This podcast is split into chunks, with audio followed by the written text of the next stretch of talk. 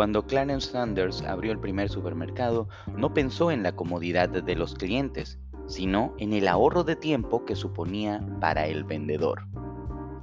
Así nació, un 16 de septiembre de 1916, la primera cadena de supermercados del mundo llamada Piggly Wiggly. Hoy en día los supermercados buscan ofrecer una experiencia relajada y un ambiente agradable. Una de las ventajas de hacer compras en un supermercado es la comodidad de examinar cada producto, ver opciones y tomarse un tiempo para elegir lo que vamos a llevar. Vas paseando por los pasillos, hojeando los productos, cargando tu carrito y luego te diriges a la zona de cajas. Las cajas son el punto final, donde un empleado del supermercado registra los productos que estás llevando mediante un sistema. Luego realiza la cobranza, que puede ser en efectivo o mediante tarjeta, y finalmente emite una factura detallada. En los locales de comida rápida se utiliza un sistema parecido, donde el cliente primero hace cola hasta llegar a un punto de venta, allí un empleado toma el pedido, registra y emite un ticket, un recibo o una factura. Un método muy distinto al de los restaurantes clásicos, que apuestan más por la experiencia del cliente en el lugar, una experiencia que va más allá de la comida. El cliente llega al restaurante, se acomoda en una mesa y luego el mesero toma el pedido o mejor dicho llena la comanda. En la comanda se recoge información muy importante como el número de comensales y los platos para cada cliente. Actualmente es muy común ver al mesero tomar el pedido con una tablet o algún otro dispositivo que le permita minimizar el error y mejorar el tiempo de atención al cliente. La comanda ingresa directamente al sistema y el mesero tiene la opción de imprimir la factura. Y si no tienes tiempo para ir al supermercado, quieres evitar las colas de un fast food o no te gustan los restaurantes, te queda la opción del delivery. El delivery o reparto es la actividad que tiene por finalidad colocar bienes o servicios directos en el local de consumo. En este caso, el cliente realiza el pedido por medio de una aplicación, una página web, un chat, una llamada. Luego tiene la opción de pagar en efectivo, mediante transferencia o con tarjeta. El mensajero será el responsable de entregar el producto, hacer la cobranza, si es que es un pago en efectivo, y entregar la factura, la cual puede emitirse en el mismo momento de la entrega. Este método es muy similar al que utilizan los vendedores en ruta o repartidores, que van tomando los pedidos de las tiendas de barrio. Ellos toman el pedido, entregan el producto, cobran y emiten factura. Todo desde un teléfono celular o algún dispositivo portátil sincronizado con una impresora móvil y mediante un sistema, una aplicación o un software preinstalado. Todos estos casos tienen una cosa en común en todos los casos se resuelven actividades clave, como por ejemplo tomar un pedido, realizar una cobranza y emitir una factura.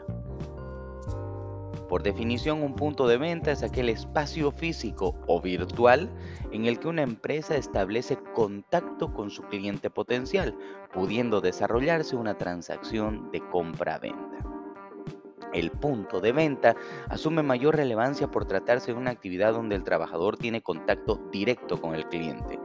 Este espacio ayuda a la marca a posicionarse y genera una sensación por parte del consumidor. Eso nos obliga a optimizar la tarea para evitar errores, demoras o reclamos. Los puntos de venta, por sus características específicas, pueden dividirse en tres grupos. Número 1. Punto de venta fijo. Es un lugar físico, ubicado en un lugar específico. En este grupo encontramos, por ejemplo, cajeros de supermercado, micromercados, tiendas comerciales, farmacias, locales de comida rápida, etc. Este tipo de punto de venta suele estar muy bien equipado, con una computadora, impresora, escáner de códigos, detector de billetes falsos, gaveta de dinero, visualizador de precios, etc. Número 2. Punto de venta móvil, donde el trabajador se encuentra en movimiento y lleva consigo el equipamiento necesario para efectuar las transacciones respectivas, realizando una ruta a lo largo del camino. En este grupo encontramos, por ejemplo, vendedores en ruta y distribuidores.